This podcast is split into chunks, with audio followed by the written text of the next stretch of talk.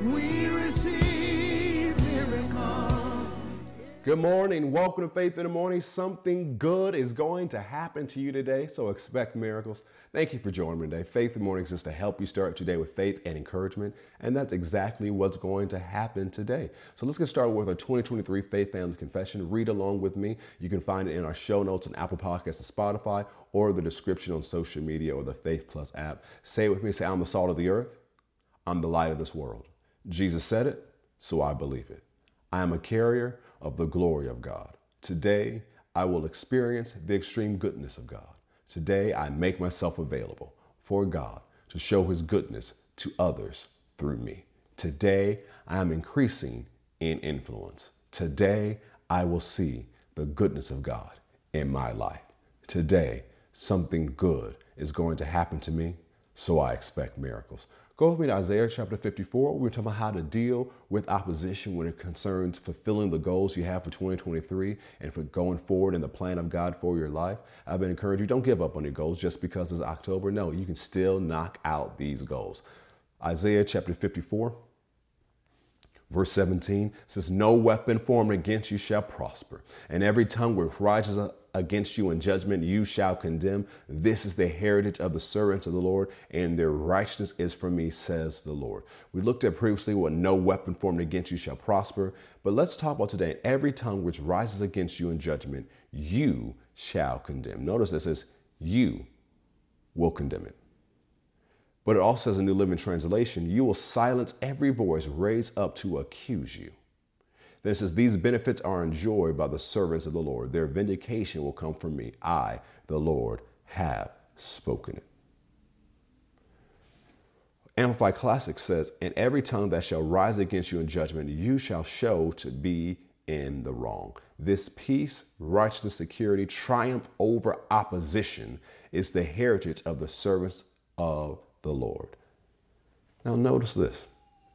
One of the things the enemy uses to stop you, to attack you, to hurt you, are lies. Remember, he is the father of lies. He is a slanderer. He is the accuser of the brethren. So he'll try to get other people to accuse you, to lie about you, to slander you, to stop you from going forward in the plan of God for your life. You can't be discouraged by lies because you know there are liars in the world and you know that people lie all the time.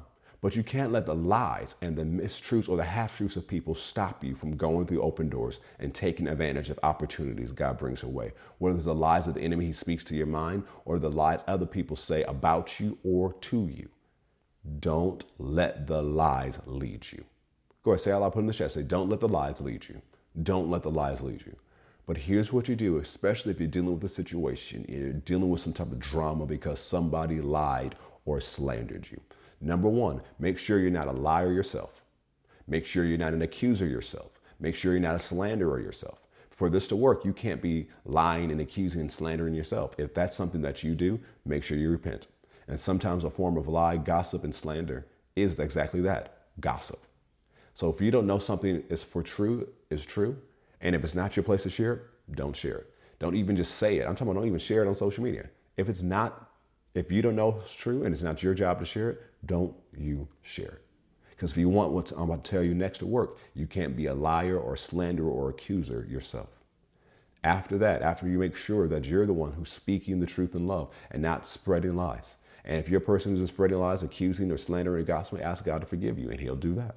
But after you get that straight in your life and in your heart, you take your authority as a believer and in prayer say, in the authority of Jesus, I cancel every lie spoken against me. I cancel every word of slander. I cancel every word of accusation because it says here that I will condemn those words in judgment, that I will silence every voice raised up to accuse me.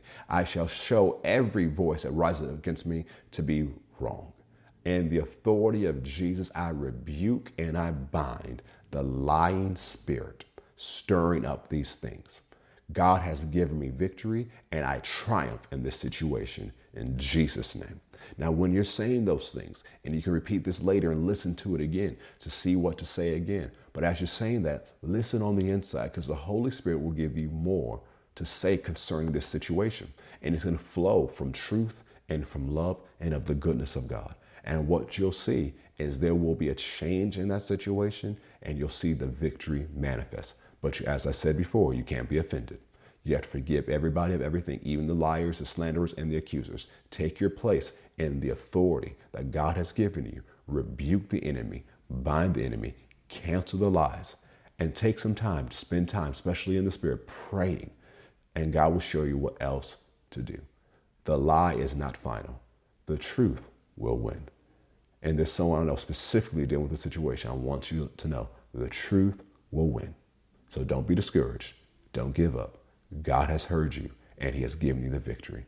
Everyone know that something good is going to happen to you today. So expect miracles. I'll see you next time on Faith in the Morning. If you haven't already, make sure you subscribe to us on Apple Podcasts and Spotify. Follow us, give us that five star rating, and follow us on social media. Have a great day. God bless.